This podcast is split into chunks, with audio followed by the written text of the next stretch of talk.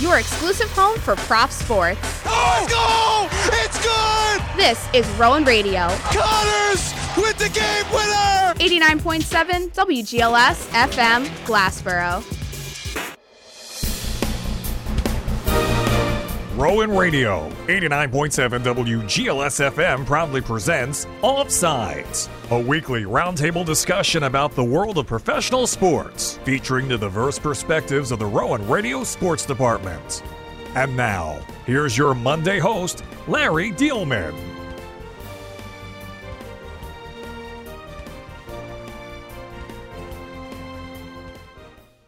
Rowan Radio 89.7 WGLS FM. You're listening to another Monday edition of Offsides here on Rowan Radio Channel 2. I'm Larry Dielman, your Monday host for this semester, and I am not alone. I'm joined by Nick Carlson, Ali Pontano, and we are trying to get Danny Ryan, our sports director, on Zoom, and we will try and fix those technical difficulties. So we have much to go over today. We uh, a lot of, lot going on in the city of Philadelphia, especially. We'll start off with the MLB and talk about the World Series. Then we'll get to the NFL, our Week Eight reactions, and a lot of NFL news. And then we'll wrap up with the NBA and a special edition of our top five. All right, so we're going to start off with uh, Major League Baseball. The Astros and the Phillies, game three in the World Series tonight. These next three games are in Philadelphia. Obviously, they have the 2 3 2 format, unlike the NBA's uh, 2 2 1 1 1 format. So, three straight games in the city of brotherly love. The series is tied at one apiece. The Phillies took game one, Astros took game two. Allie, I'll go to you first. Do you think that the series can shift in the Phillies' favor now that they have a three game homestand? No doubt, honestly, because Philly is so ready for this World Series. The fans are ready, the team is ready, and we saw what happened in, during the Pod, the Padres series. The Phillies they just took it in Philadelphia.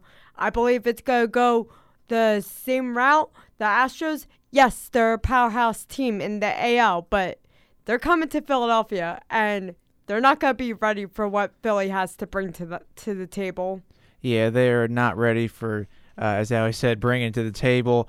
It's it's a little different when you play in a dome versus the natural elements. Obviously, Ali being a Packers fan, Lambeau in January is a bit brutal, so you got to deal with it. The Astros three straight games in Philadelphia, and I know that the fans will be uh, reminding the Astros about what happened during their first World Series uh, with a little cheating scandal. I know they'll bring that up more than once.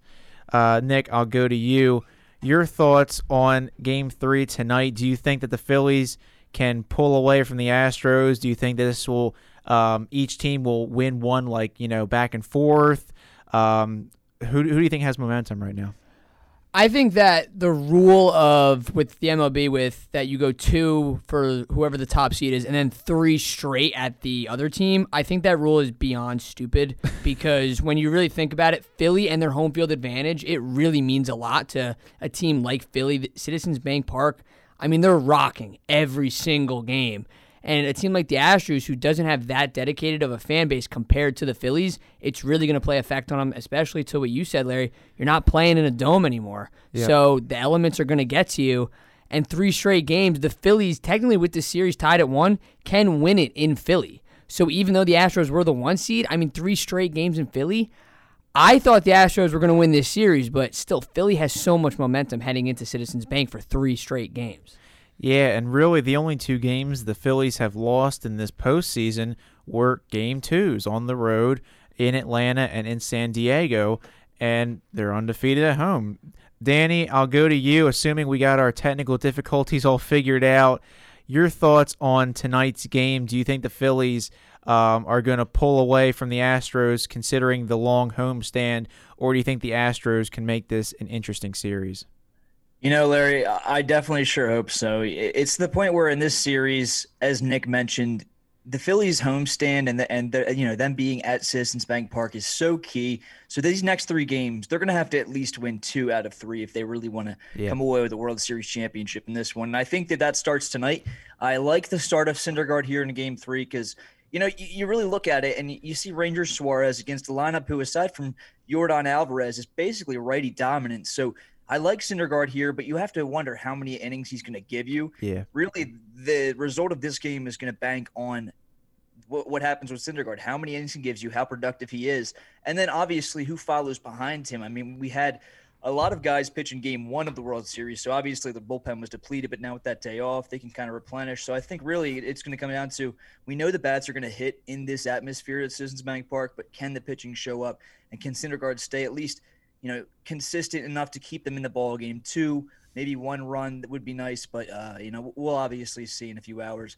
But I think they just put the tarp on the field, so I'm, I'm not quite sure what's going to go on. Nick, you got something? Yeah, I think that in terms of this game, uh, or at least for game three, whoever wins this game, whether it's the Astros or the Phillies, if the Phillies win it, I feel like they have all the momentum in the world. If you're the Astros, you don't have that momentum still because you still have to play Citizens Bank and you still have to play three straight games for the for Citizens Bank in Philadelphia. Yeah, some good points there.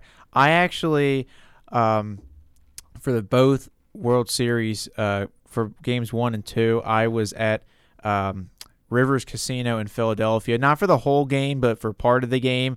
I was there in game one when JT hit that home run in the tenth inning, and the, oh my gosh, the scene like exploded. So it was it was great to watch. I'm interested to see as uh, as Danny brought up with uh, Syndergaard on the mound tonight. You know, Nola and Wheeler are this team's two aces, and they got destroyed in game one and two.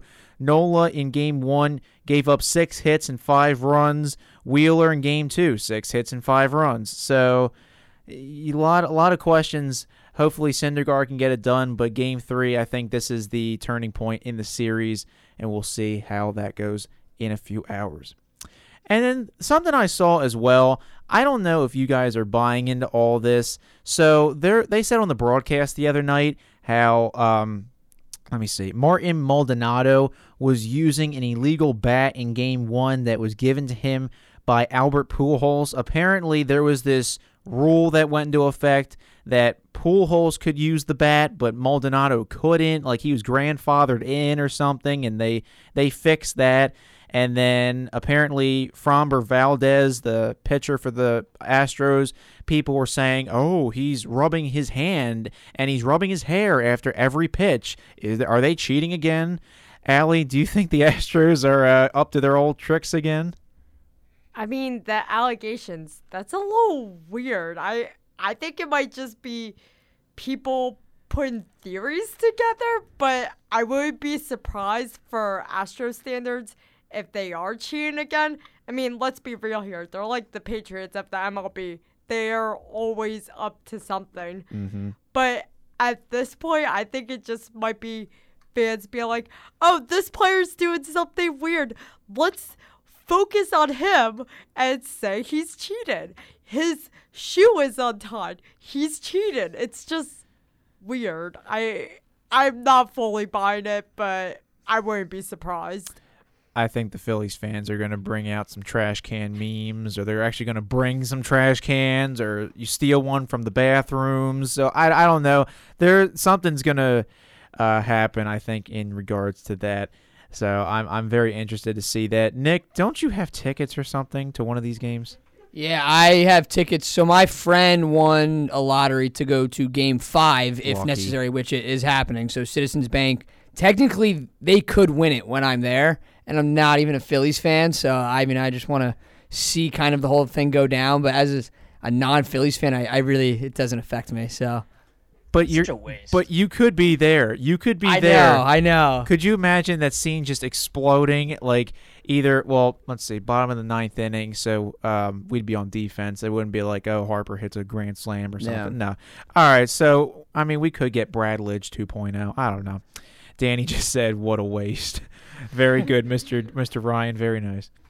All right, so then to wrap up our MLB segment before we go to the NFL.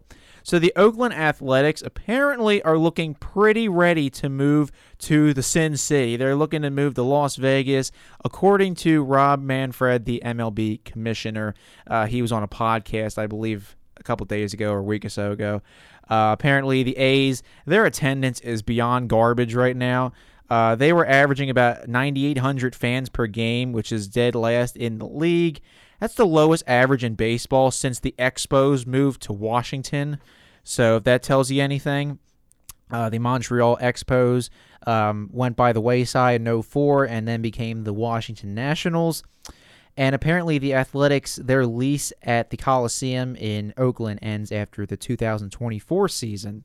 Danny, I'll go to you. What are your thoughts on the Oakland Athletics? Do you think that it is really the time for them to hit the road and go to the Sin City? Uh, you know, that's definitely a tough question because you think about it, and at first glance at the question, you think, all right, yeah, it makes sense because the Oakland Raiders went to Las Vegas, they're not the Las Vegas Raiders, and you could really establish a, a fan base, a passionate fan base at that in Las Vegas. But at the same time, I mean, I don't know. I, have always liked that we've had a, you know professional sports teams in Oakland. I know there's a lot of California teams, but it seems like a forgotten area. You know, obviously you have Golden State Warriors, and they're kind of towards Oakland, towards the Bay, so they're still being represented a little bit, obviously, with Golden State just winning the NBA championship last year. But at the same time, you know, I'm conflicted. I, I don't hate it because I like these expansion teams, or in the sense that you're rebranding these teams. Um, but at the same time, you know, they finally got the Coliseum to themselves. You can see where I'm torn, but I, I don't hate it. It's just a lot of the Oakland fans are obviously going to be upset. They've been diehards for who knows how many years. Yeah, we've seen these moves over the years, like Danny said, with the Warriors moving to San Francisco last year. The Raiders uh, went to Las Vegas. Las Vegas is really expanding their sports preferences. So now you have the Raiders, you have the Golden Knights, you might have the Athletics. Um, maybe we'll get a basketball team there. Uh, who am I thinking of that maybe they're on the move to? I don't know. I mean, at this point, maybe a expansion team, maybe get the Supersonics in Las Vegas. So that'd be kind of interesting. So we have um, a lot going on in Las Vegas.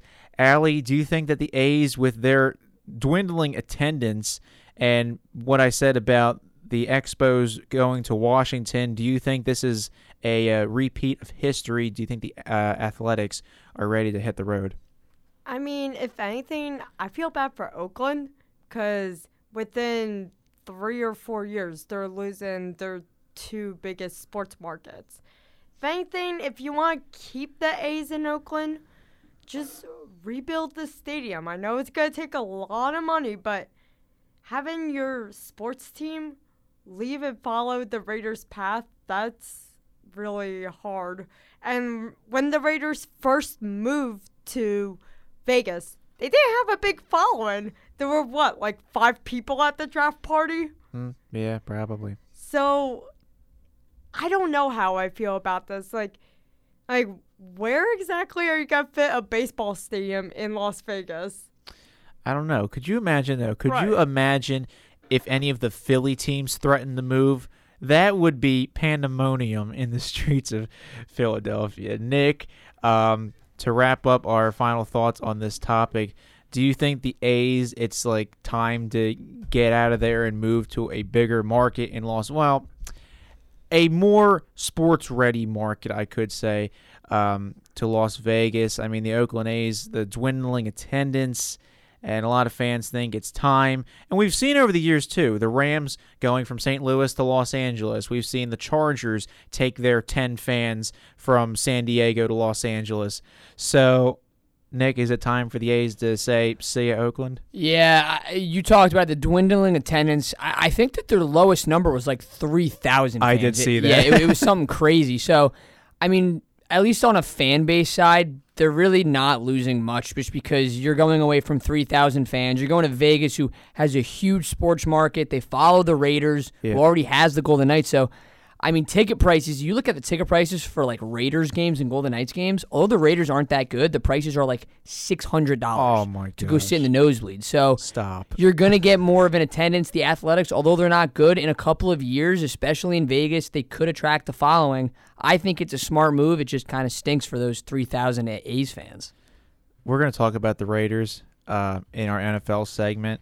Why would I pay $600 to see the Raiders right now? Like that – why? I'd rather go sit in like you could get like okay yesterday the eagles game against the steelers i was seeing tickets at like $300 i could have easily moved up a few um, few hundred rows or something at an Eagles game than see the Raiders. So we'll see if the A's move. I think it's kind of likely at this point. If the commissioner's saying it, I think it's all but a sure bet. All right, so we're going to take a quick step off and then we will segue into our NFL segment. But first, we have to check the WGLS campus calendar. Rowan University's Department of Public Safety would like to remind everyone in the Rowan community about the importance of pedestrian safety, especially while crossing Route 322. Motorists who fail to stop for pedestrians face serious fines. Please follow state law and stop for pedestrians. For questions about public safety, call 856 256 4922. This campus calendar is brought to you by Rowan Radio 89.7 WGLS FM, your source for campus news and information. We'll be right back after these messages.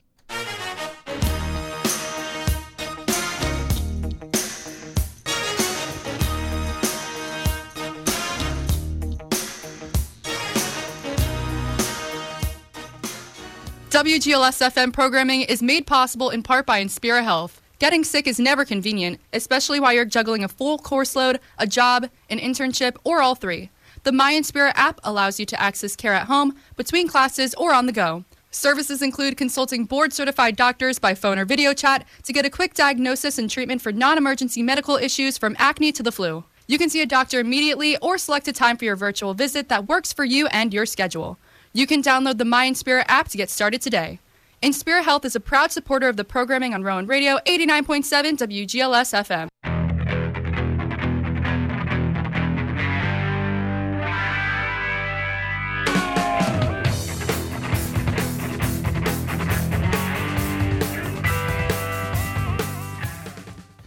Rowan Radio 89.7 WGLS FM. You're listening to another Monday edition of Offsides here on Rowan Radio Channel 2.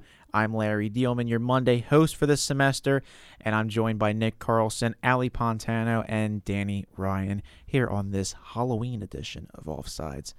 All right, so we just got done talking about the MLB. Hopefully, the Phillies can pull a win tonight in uh, Philadelphia against the Astros. All right, so now our NFL segment. We'll start off with our usual week eight reactions. Well, week insert week here, I guess, but it's week eight, and we're going to talk about it. So, obviously, we will get to Monday Night Football in just a few moments, but just looking at some of the games that happened yesterday. So, the Eagles are 7 and 0 after beating the Steelers in Philadelphia by a score of 35 to 13 it got close toward the beginning. It was like seven to seven, but the Eagles absolutely destroyed the Steelers after a few AJ Brown uh, touchdowns. He had a hat trick in the first half. Danny, I'll go to you first. Do you believe that the Eagles are the team to beat in the NFL? Maybe are uh, are the Bills maybe threatening? Do you think the Cowboys have a chance? Um, what do you see from this Eagles team right now? I mean, I think yeah, you definitely have to go with the Eagles right now as the team to beat in the NFL. I mean, they're the only undefeated team, so whether or not they're the best team in the NFL, the record says it right now. So you have to say that you know they're obviously the best team, but don't get me wrong, the Bills are right there. I actually said to Connor uh, Connor Brown yesterday of the sports department, I said that you know, the Bills are the type of team that you, you know, if you tuned into the Chiefs a few years ago, I mean, even a few Chiefs games now, but they could have an explosive play every single time they drop back to pass. Eagles aren't necessarily like that. I would say, I wouldn't say because of how much they, you know, mixed in the run and it's kind of like a uh, slow paced offense.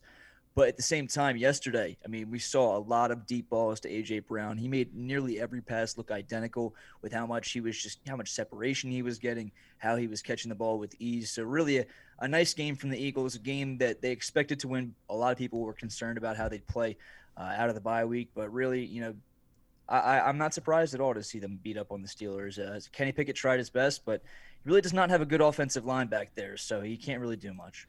You have some good points there. And I'm looking at the NFC East standings right now. I'm so glad the Giants finally lost. The Giants and the Cowboys have been absolutely creeping up on the Eagles. It's like every time the Eagles win, they win as well. And it's been over the years, too, as an Eagles fan. I always see this pattern. We win, they win. We lose, they lose. We lose, they win. So it's always this this formula that that they keep following. So the Giants uh, lost one yesterday. So the Eagles right now uh, sitting a few games above the Cowboys and the Giants. The Commanders are way at the bottom of the standings with Taylor Heinicke, so they are not really a threat to anybody right now. Uh, Nick, I'll go to you. Eagles seven and zero. Oh. Looking ahead, they have a Thursday night game uh, this week against the Houston Texans, and then they get a nice little mini-ish bye week, uh, and then they have a Monday night football game against Washington. So, do you think this Eagles team could theoretically be 10, 11, maybe even 12 and 0 before we start seeing a loss or two? Uh, I've been saying it for two weeks now. The Eagles are going to go. They're going to have one loss the whole entire year. Uh, they're going to lose to the Giants in the final uh, game of the season because they're going to be undefeated and they're going to rest all their starters. That's fair. I think that what's going to happen is that the Eagles, who I've been saying it the whole time, I'm still not sold on them. Although Jalen Hurts has looked so good and that defense has looked so good. I mean, they're up by like four touchdowns in every single game. I have yet to see them kind of fight back from something. I guess you could say the Jaguars game, it was down 14-0, but that was with 10 minutes left to go in the first in the first quarter.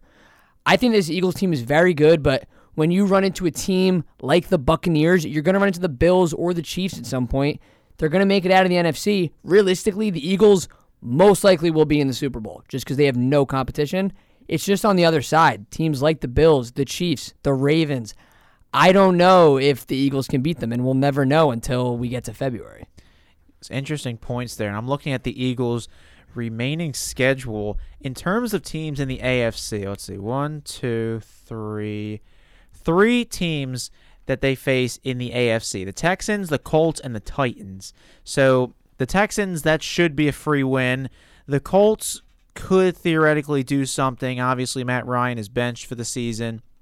And then the Titans, they're they're always hovering around 500. They won't wow you per se, but they're not a doormat, I guess. Uh, I guess if you want to put it that way, none of us are really AFC South fans. Um, Nick, oh, you're a Browns fan. That's AFC North. Never mind. Uh, Allie, I'll go to you. So let's let's actually go to another game. So I know we'll we'll skip the Packers. I know how you feel about them. That team is dead. Yeah. So how do the Falcons have the NFC South lead? We saw the Panthers of all teams. So PJ Walker made an insane 62 yard Hail Mary uh, to tie the game, and then DJ Moore committed a dumb, unsportsmanlike conduct penalty. The Falcons lead the NFC South at four and four. Why? What? What are the? Why? Just why? I wish I had answers for you. It if anything, it goes to prove how weak that division is. Yeah.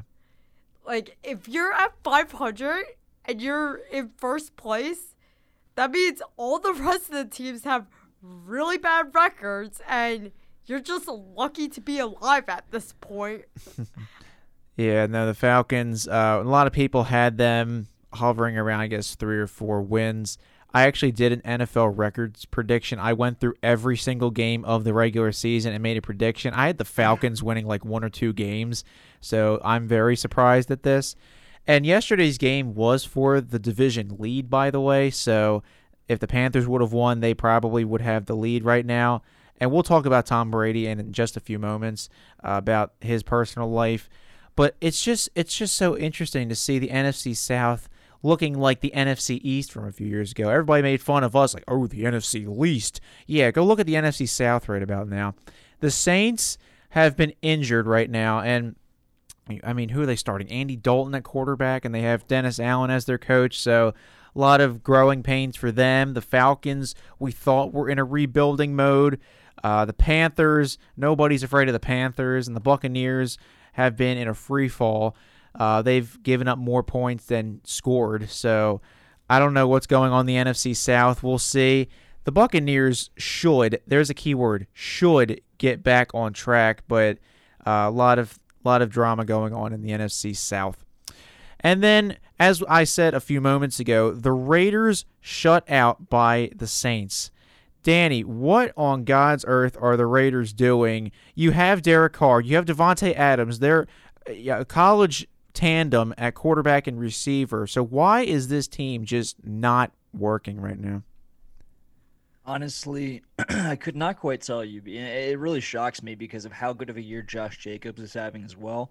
And Davante Adams really was proving to that, you know, everyone in the NFL, NFL fans, that he was not made by Aaron Rodgers. He was actually the talented receiver that uh, he seemed to be. So I, I, don't know why they can't put it together. You know, when you were uh, talking about the NFC East and how people thought that division was going to be weak and that, you know, divisions like the AFC West were going to be dominant. Well, the Raiders, like you said, haven't really performed well. Sit at the bottom of the AFC West at two and five it just doesn't make any sense to me. I, I, don't know. I agree with you, Larry. It's there's too much talent in that roster for them to be sitting at two and five. But the same thing can be said for the Broncos, who sit at three and five, right ahead of them. Oh, yeah, so the AFC West not really as strong as a lot of people thought.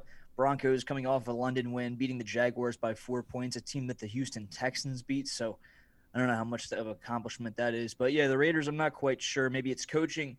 Uh, I could definitely see that being, you know, obviously Josh McDaniels has not had that much success coaching in the NFL. But before I uh, flip it back over to you, Larry, how about them Packers, Allie? How about them Packers? Come, Come on. on, man. Come on. You have to do me like that. Honestly, I was surprised it wasn't a 56 nothing blowout.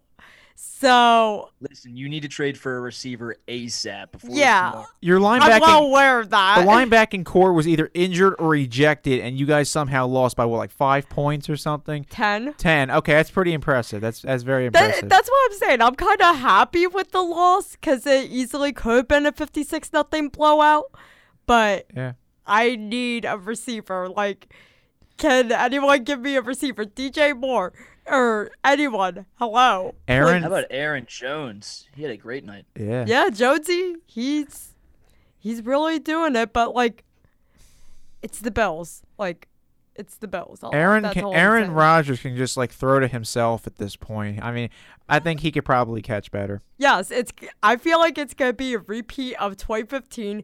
He was the top receiver, the top runner, and the quarterback on the roster for like the back half of the season. Yeah, so we'll see what the uh, Packers can do. Uh, do you know who your next game is against? Detroit. Uh, in Green Bay or Detroit? At Detroit. Okay. I mean, they've been they've been kind of in a free fall right now. I'm very surprised. So, you know, we'll we'll see what happens there. Um, and then we got Dallas after that. So. Ooh. Yeah. The Cowboys. Interesting. So we'll we'll definitely see how that all works out. I think the Packers could get back on track, um, but we'll just have to see in Week Nine and beyond.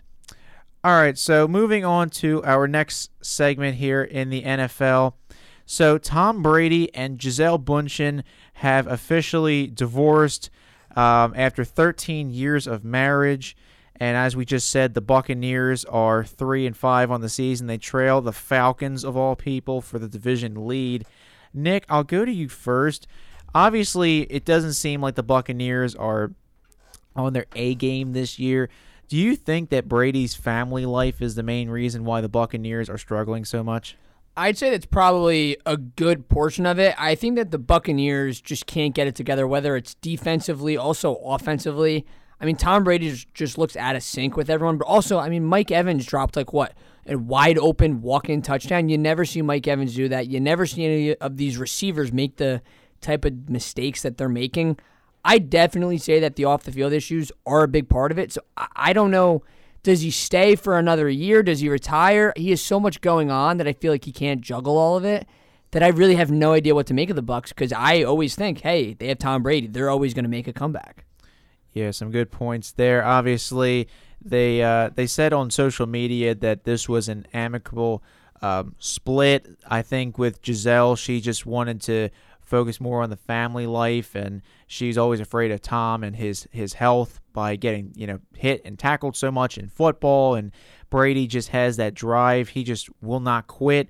Allie, do you believe that Brady and his personal life is why the Buccaneers are struggling so much. We've seen he's been kind of, um, I guess it's not his normal press conferences are usually like, um, have they that they haven't been normal this year. I don't think he's uh, he's taken a lot of days off and he took his family on vacation before the season started. So, what do you make of all of this? I mean, I'm gonna have to agree with Nick.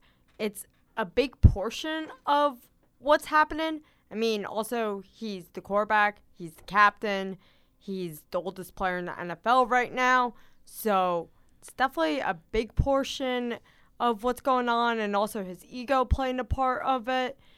But it also goes back to coaching. I mean, Bowles is a defensive minded coach. When you're having your top guy on the offense having a mental breakdown every game, you're not really thinking offensively. You're like, okay, I gotta get my linebacking corps able to hit so and so and cover or yada yada. But mm.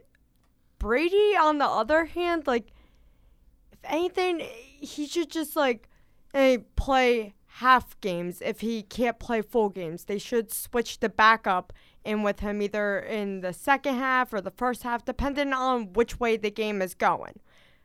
I personally think he's going to retire at the end of the season just because of how the media is sinking into his personal life at this point.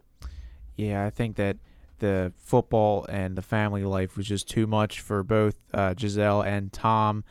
Obviously, he re- uh, Tom Brady retired at the end of last season for about five minutes and then changed his mind. Um, he is now back in his 23rd season, which is still unbelievable to think about. But then, then again, giving given his TB12 diet, I guess that's not so surprising at this point. Even though players back in like you know the pre 50s were going into their 40s as well, so um, very impressive from Brady. But obviously, I think his family life. Um, these family life issues are taking a toll on him, and obviously his marriage um, is official, you know, officially split now. So we'll see uh, if this takes a toll on the rest of the season or if he decides to hang up his cleats at the end of the season. But I think the reason why he came back, I think in his mind, he wants to end on a Super Bowl. Peyton Manning went out with a Super Bowl win. I mean, he was carried by his defense, of course, but he he went out with the Super Bowl. Super Bowl 50, you win, goodbye. Brady how did you end last year? You almost choked um, like a 28 to 3 lead against the Rams at home. So I, I think that has something to do with it, but we will see uh, how Brady goes for the rest of the year and maybe will he continue playing into next season as well. All right, to wrap up our NFL segment before we go to break, a uh, quick talk about Monday Night Football, you know, because there's actually football tonight. It's not just Halloween in the World Series, you know. All right, so Bengals at Browns. We have an AFC North rivalry. I know Nick is uh, salivating at the chance to talk about this one. So the Browns would uh, a Browns win would snap a four-game losing streak and put them at three and five. A Bengals win would tie them with the Ravens for the division lead at five and three. Although the Ravens uh, they do hold that tiebreaker because of an earlier victory against them. So and the Browns also, this is another thing that I don't think anybody's been talking about lately. Only three more games after this game, three more games without Deshaun Watson. So that has that is a key factor. The Browns right now at two and five. Jacoby Brissett right now not getting it done. Nick, I'll go to you first. Do you see this as an easy Browns victory? Could this be close? Uh, what's your overall assessment on Cleveland? Uh, it's gonna be like Bengals by a million. Um, I even though it's in Cleveland, Cleveland is missing nine out of their potential 22 starters. Oh. So it, I, I, you want to talk about offensive line? Nick Chubb's not going to be able to run the ball. They have three other offensive linemen out. The whole secondary is completely depleted, and you have no momentum because Jacoby Brissett really, besides those first maybe two or three games, I'd say the Jets game just completely derailed this whole entire Cleveland team uh, especially blowing a 31 to 17 point lead. I feel like for the most part, this Browns team is just kind of waiting around for Deshaun Watson. I feel like for tonight, though, against a very, very, I would say, good Bengals team who has really come into their own after kind of a slow start, I really see no way that the Browns can really win this game unless by the grace of God, Nick Chubb or Kareem Hunt just really turn it on. I mean, could Kareem Hunt be traded by tomorrow? We'll see. Um, I know a lot of Eagles rumors for Kareem Hunt as well. Danny, I'll go to you. AFC North rivalry, Browns and Bengals. Do you agree with Nick that the Browns, you know, the reason that they're going back and forth in the win loss column is that they are just um, putting in the minimum effort until Deshaun Watson comes back? Yeah, I mean, it, it's tough to really evaluate it in that sense because Jacoby Brissett is only going to bring you so far in this offense. He's really just a game manager. He's not going to really do anything crazy until, you know, maybe in, in crunch time he can whip out a few plays, but at the same time, he's not going to be this guy who's going to have a ton of potential to get the, you know, the top off the place and uh, you know, just reach back for a big play. So I don't know that they're giving minimal effort until Deshaun Watson gets back. I think they're definitely trying for Brissett. I think they're definitely trying to to compete. I don't really agree with Nick that it's going to be Bengals by a million because I mean the Browns game or the Browns run game, I should say, is extremely good. And I think that if you get Kareem Hunt a little bit more involved, specifically in the passing game, that they definitely could come away with a win tonight. But I will still take the Bengals by, I'll say a touchdown and a field goal. All right, Danny going with Cincinnati. Allie, do you have a winner in tonight's game? It is in Cleveland. Uh, the Bengals, obviously, coming off that Super Bowl loss last year. Do you see this as a uh, clear cut winner by any team? I have to go with Cincinnati also. I see it as a tight game because, for stars, it's in Cleveland. The Browns are going to look to somehow have home field advantage, but Jacoby Brissett, and your game plan at this point is to run down the middle with Nick Chubb, and I feel like the Bengals are going to pick up on that real quickly in the first half. Yeah, some good points there. I think I'll go with the Bengals as well. All right, so we are done our NFL segment, and after the break, we will wrap up with the NBA segment, and then we'll get to a Halloween special of our top five. But first, let's take a look at the WGLS community calendar. The Samaritan Center is a program that helps Glassboro residents with economic difficulties by providing free food once a month. You can give back to your community by donating food, clothes, or by volunteering your time. Email glassborofoodbank at gmail.com or visit online at glassborofoodbank.org for more information.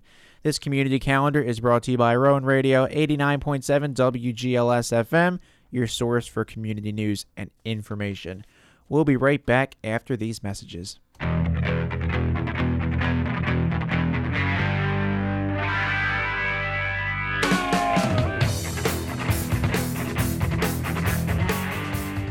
WGLS FM programming is made possible in part by Inspira Health. Getting sick is never convenient, especially while you're juggling a full course load, a job, an internship, or all three. The My Inspira app allows you to access care at home, between classes, or on the go. Services include consulting board certified doctors by phone or video chat to get a quick diagnosis and treatment for non emergency medical issues from acne to the flu. You can see a doctor immediately or select a time for your virtual visit that works for you and your schedule. You can download the My Inspira app to get started today. Inspira Health is a proud supporter of the programming on Rowan Radio 89.7 WGLS FM.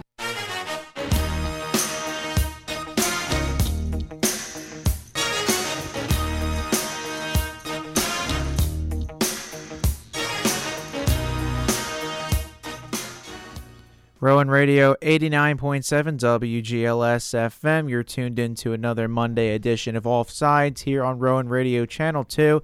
I'm Larry Dielman, your Monday host for this semester, and I'm joined by Danny Ryan, Ali Pontano, and Nick Carlson. So before we get to before we get to our NBA segment, wake up with Rowan Radio for the early bird special Every weekday, starting at 7 a.m., our hosts will help you get through your morning with entertaining stories and special giveaways, plus news, weather, traffic, and of course, the music that matters. Start your day off right with the Early Bird Special every Monday through Friday from 7 to 9 a.m., only on Rowan Radio 89.7 WGLS FM and online at rowanradio.com. All right, so we are in our NBA segment now after talking about the MLB and the NFL. We're going to get into a topic a little more serious than some of our other lighthearted topics that we usually talk about. So here we go. Kyrie Irving is in some hot water right now after promoting a book slash a film that has some anti Semitism attached to it. And we saw DeSean Jackson of the NFL uh, do something similar a few years ago uh, falsely quoting Adolf Hitler and promoting a an extremist Louis Farrakhan. So we've seen this before, and it's just something that I feel needs to be discussed. Danny, I'll go to you first. How do you think sports leagues can prevent players from being insensitive like this? Do you think that maybe um, some training or uh, like a quick course could help with this? And how do you think we could just prevent all of this? Oh man, I mean that's that's the, the, question of the hour, I suppose, when it comes to this kind of stuff, because you know you see a lot of stuff with Kanye West really happening as far as anti-Semitism goes, and then obviously Kyrie Irving, like you just mentioned. I don't think there honestly is a method to stop all of it because, let's be honest, you you know for players like Antonio Brown, Kyrie Irving, you can't stop that type of thing from happening with them because they're going to do what they want. They're independent. They make it clear they don't care what other people say. They're going to be who they are. And so, you know, when it comes to people like that, you can't really stop it. You can't really, in my eyes, try and, you know, give them training to change their mindset on that. So they're going to do what they want. And Kyrie kind of came out and said, you know, obviously I didn't, I don't promote that type of stuff, but, you know, it, it was just promoting the movie in general, not the content or something. I, I don't even know with him these days, but I'm not quite sure you know why we even have to talk about this these days. I wish everyone could just kind of you know do what they have to do and and be nice, but unfortunately that's not the way it is. Yeah, some good points there. And actually, going back to the uh, to the DeSean Jackson incident, he actually had a chat with a Holocaust survivor. His name was Edward Mosberg, and DeSean Jackson. I'm not sure if he actually did it, but he did agree to visit the Auschwitz Museum on the site of Auschwitz over in Europe. So that is something that I feel would be good for someone who unfortunately makes an error or a um, controversial statement like this. Kyrie Irving did get into a heated discussion with a reporter the other day uh, talking about this. And like Danny said, uh, Kyrie said he did not um, align with the views of Alex Jones, who is a conspiracy theorist, but just, I guess, the content of the tweet or the book. There were some points I guess he kind of agreed with there. Nick, I'll go to you. What are your thoughts on um, all of this, you know, controversy from players? And we saw with Kyrie with this anti-Semitism. How do you think that the professional sports leagues can prevent players from all this insensitivity? Uh, I agree with what Danny said. I, I really don't think that you can. You could try to make them take courses and classes and try to maybe set up lectures, but I agree with Danny. Guys like Antonio Brown, Kyrie Irving, they really just do whatever they want. They're one of the top in the sport, and they kind of, I wouldn't say get a big ego, but I, I guess you could say get a big ego, and they just say, hey, I'm just going to do whatever I want because I already have a lot of money. I'm already one of the top people. So I feel like guys like that just do whatever they want and us as fans we see it and we are like hey that's you know that's not right but they don't really care because they're already above us, and that's the way that they see it. So I don't really know if there's a way you can stop it. It just stinks to see that we still talk about this stuff today when it really shouldn't be happening. Allie, you got anything to add to that? Yeah, I'm just going along the lines of Danny and Nick. There's no stopping it because it's their own freedom. I mean, freedom to of speech. You can't take that away. But it wouldn't hurt like before an interview and you say you knew you were going into an interview with a sensitive topic, just mention, hey, don't bring up this. Go around it, but can't bring it up. I, I don't know. Like, guys will say whatever they want to. The fines won't really matter to them. It will be like a slap on the wrist. But even if they like take like a field trip or pilgrimage to like where like the center of where their topic of concern is like yeah. DeSean Jackson and talking to a Holocaust survivor and going to Auschwitz Museum. Maybe that will enlighten some people, but guys will just say and do whatever they want to. Yeah, some good points from all three of you. I think that maybe in this like day and age, you know, this is 2022. This isn't like the 19, you know, 40s anymore. I think in 2022, I don't think that. I mean, well, actually, let me rephrase that. I think that uh, sensitivity classes or just a lecture would probably be a good idea. It doesn't have to be like, you know, a six week course or like a you must get a 90 out of 100 on this test for you to pass it. No. I think just um, having the players, you know, be um, what's the word I'm looking for to uh, to teach themselves to like let um you know you know what I'm talking about. They need to like what Open minded? yeah be more open minded and um you know just open your minds to these kind of things. I remember the Sixers, Doc Rivers had the the team visit this. I think it was like an African American museum or something, and that was uh, interesting to see them do. And they didn't have to do it, but they did do it. So I think. You know, like Ali said, you know, freedom of speech. It's not something that we can just take away. And the um, the uh, Constitution it's like the the First Amendment, you know, freedom of speech. It's very vague, so you can't just say, "Yeah, you can't say that because because I said so." So I think that unfortunately this may continue to happen, but hopefully we can prevent more incidents like this in the future. All right, so going into our next topic in the NBA, a little more lighthearted, I guess you could say. So the NBA has plans to redo the salary cap in the next collective bargaining agreement. So apparently the NBA wants to replace the luxury tax with a hard limit. And let me let me kind of give you some background on this. So apparently this would be so teams couldn't exceed that certain limit to pay player salaries and the players union is actually resisting this. The collective bargaining agreement expires after the 23-24 season. And basically, this whole thing is because teams like the Warriors, Nets, and the Clippers are running up the payroll with all these extensions and re signing their superstars. And the luxury tax, for those of you that do not know, the luxury tax basically ensures that the large market teams don't hog all the money in the players. It kind of somewhat evenly distributes money, but you have to pay a certain um, a fee if you go over that limit. Danny, I'll go to you first.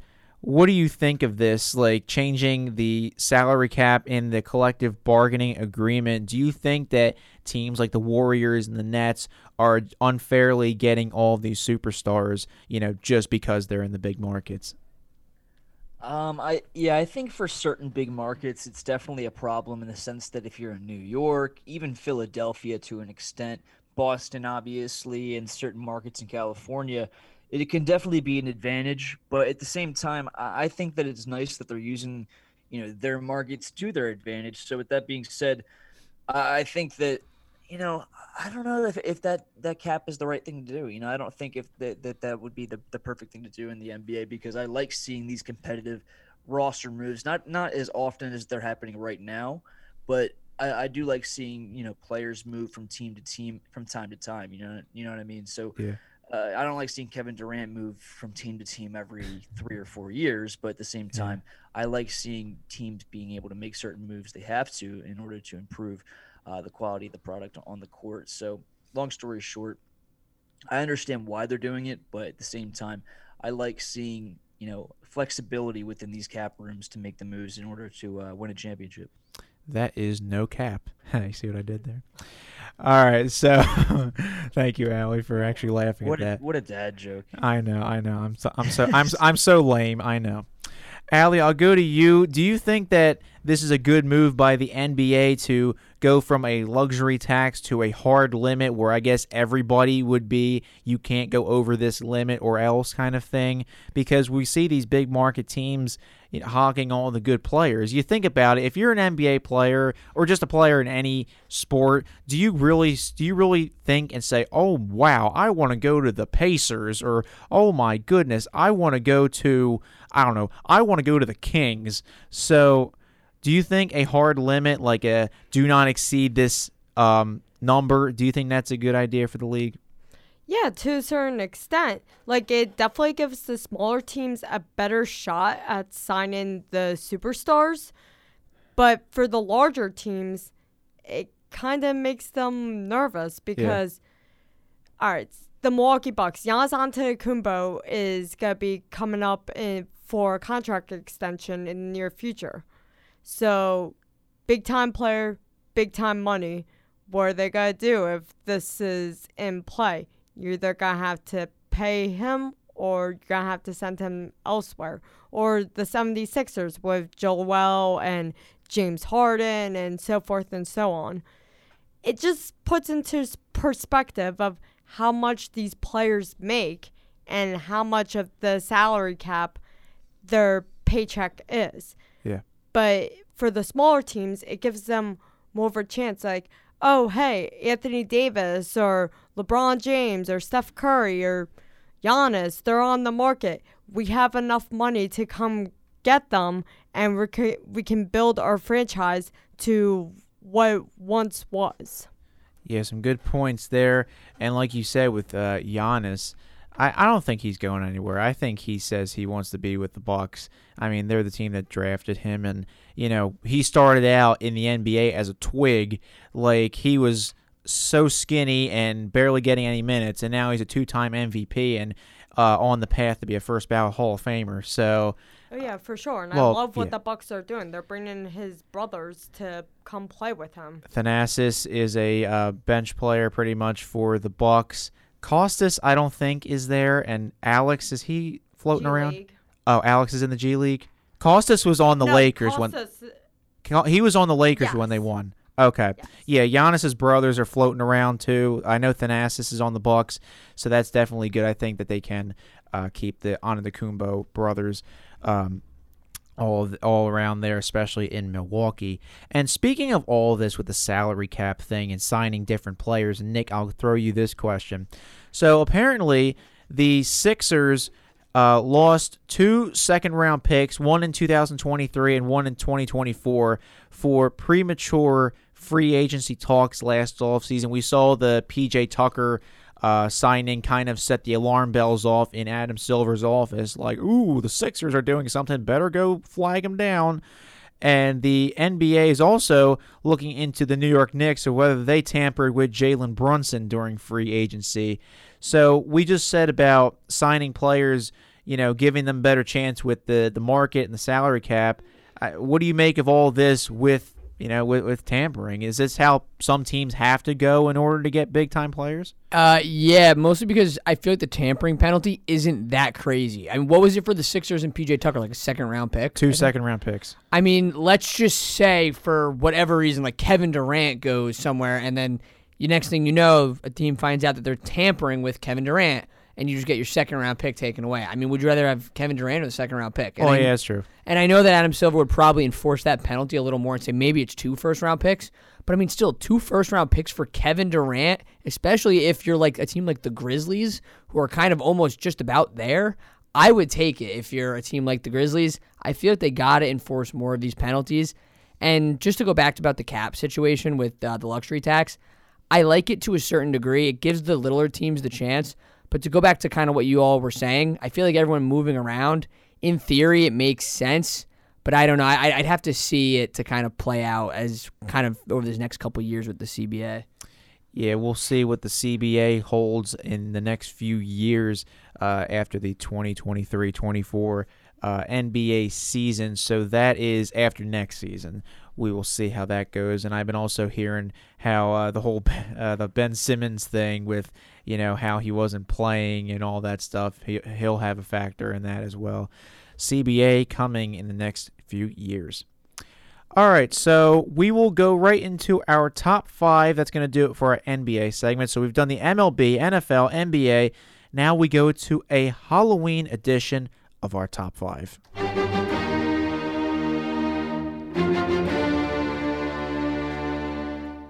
Yes, that is the famous opening to Beethoven's Fifth Symphony. You're welcome. So we're going into our top five. Here we go. What are your top five favorite Halloween candies and goodies? It could be one or the other, doesn't matter. So, Danny, I'll start with you first. If you want to go five to one, one to five, no order, or if you have an honorable mention, go. All right, so I don't have an honorable mention. I mean, nah, actually, I do have an honorable mention. I'm gonna go with anything king sized for honorable mention because All right. the houses that hook you up with king size bars or king size candy are just the true MVPs. Number five, I'm gonna go with. Hmm, I'm gonna go with Skittles because, you know, Skittles definitely a crowd favorite. You can't go wrong with them. Number four, I'm gonna go with M and M's. You can't be mad if people are giving out M and M's. You know, like like I said before, those are kind of like the uh, yeah the, the crowd favorite. You, you can please everyone with those. And then number three, I'm going to go with. I think I'm going to go with Twix. I, am a big fan of Twix, so I have to go with Twix as far as trick or treat candy. And then number two, oh, this is tough. I I think I'm gonna have to go Starburst for number two. All right. And, and to top it off, number one, my personal favorite of all time, and a lot of people's personal favorite, Reese's Cups.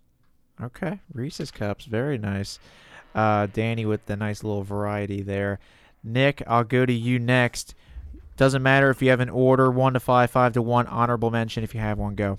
So I hate chocolate. Like I, I really Thank don't. you. I don't a like man chocolate. with reason. Yeah, like I, like Snickers and the, the Twixes. I, I know that they're Oh. good. I just I never really liked them. I like actual candy more. My respect for you has gone up, Nick. Uh, so at number five, I have Skittles. Uh, I just remember being really angry, like a couple times when I would eat M and M's instead of Skittles, mixing them up. Uh, but Skittles are number five. Starbursts are number four. Uh, I think that Starburst would be higher up on the list if you didn't have to unwrap the packages every single time that you wanted to eat them. oh, that's true. Um, Sour Patch Kids, I also really like. Uh, I love sour things. Uh, and then number two is Airheads. Okay. Uh, I, I'm a, I've been big into Airheads since I was young. I know that for some people it's not the best, uh, and and I know this is a little bit of a of a confliction. I do think Reese's is the best candy, even though it's chocolate. It's also a little bit of peanut butter Okay. uh, as well. But I definitely love Reese's. That comes in as one, but that's like the only chocolate related thing I'd go even close to on Halloween. All right. Yeah, the only chocolate thing that I eat, chocolate chip cookies and Oreos. So, yeah, I know I know Oreos are fake chocolate, but whatever. Allie, your list five to one, one to five, no order. If you have it, honorable mention, go. So my list doesn't contain any peanut stuff because I cannot have it. Fair, so fair. No Reese's, or else I'll die. Jk.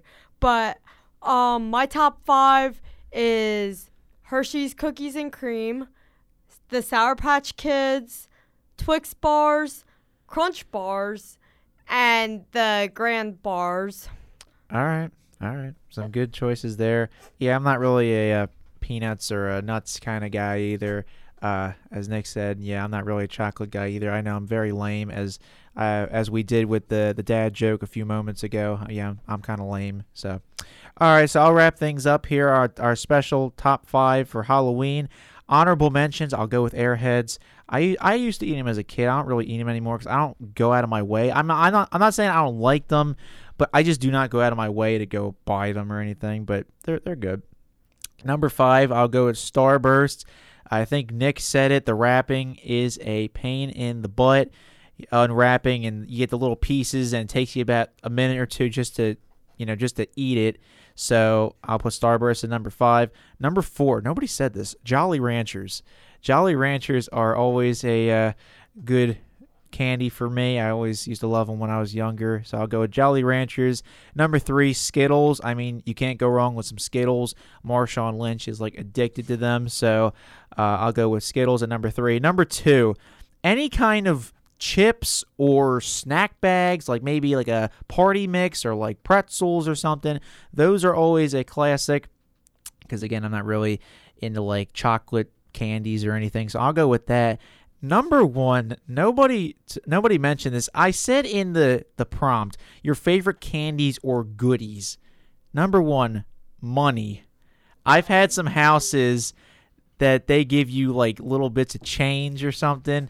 Those were absolutely amazing. What, Nick? I've never gotten money in any Halloween anything.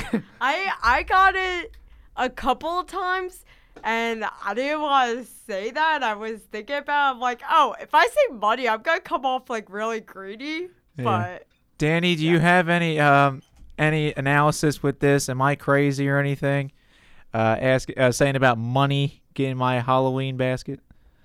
Uh, yeah. I mean, I, I haven't typically gotten money in my Halloween bag or my, you know, I guess pillowcase. Um, maybe very rarely from like a relative. if I'm trick or treating at their house for some reason, but you must be living in some nice neighborhoods because if they're hooking you up with money on a yearly basis, wow. Okay, it wasn't a yearly basis. Number one, number two. I do not live in like Beverly Hills. Let's put it that way. Um, no, it was this it was this older gentleman down the street. I remember used to give us like like very little change. It wasn't like, you know, twenty dollars. It was like maybe fifty cents ish. Like very, very little. So um I will put that as my number one option in our top five for today. All right, so that's going to end our show on this lovely Halloween night. And we will be back with you this week on Wednesday and Friday. Uh, Aaron Hook will be with you on Wednesday, and Danny will be with you on Friday. So make sure you stay up to date with all of your sports news. And hopefully, the Phillies can get some wins by the time Aaron uh, hosts Offsides on Wednesday. Go Phils. Yes, Danny, thank you. So for everyone here, Danny Ryan, Nick Carlson, Ali Pontano, I'm Larry Dealman. Have a good night. You've been listening to Offsides, a weekly roundtable discussion about the world of professional sports, featuring the diverse perspectives of the Rowan Radio Sports Department. Tune in next Monday, Wednesday, and Friday from 5 till 6 p.m. for another edition of Offsides, only on Rowan Radio 89.7 WGLS FM.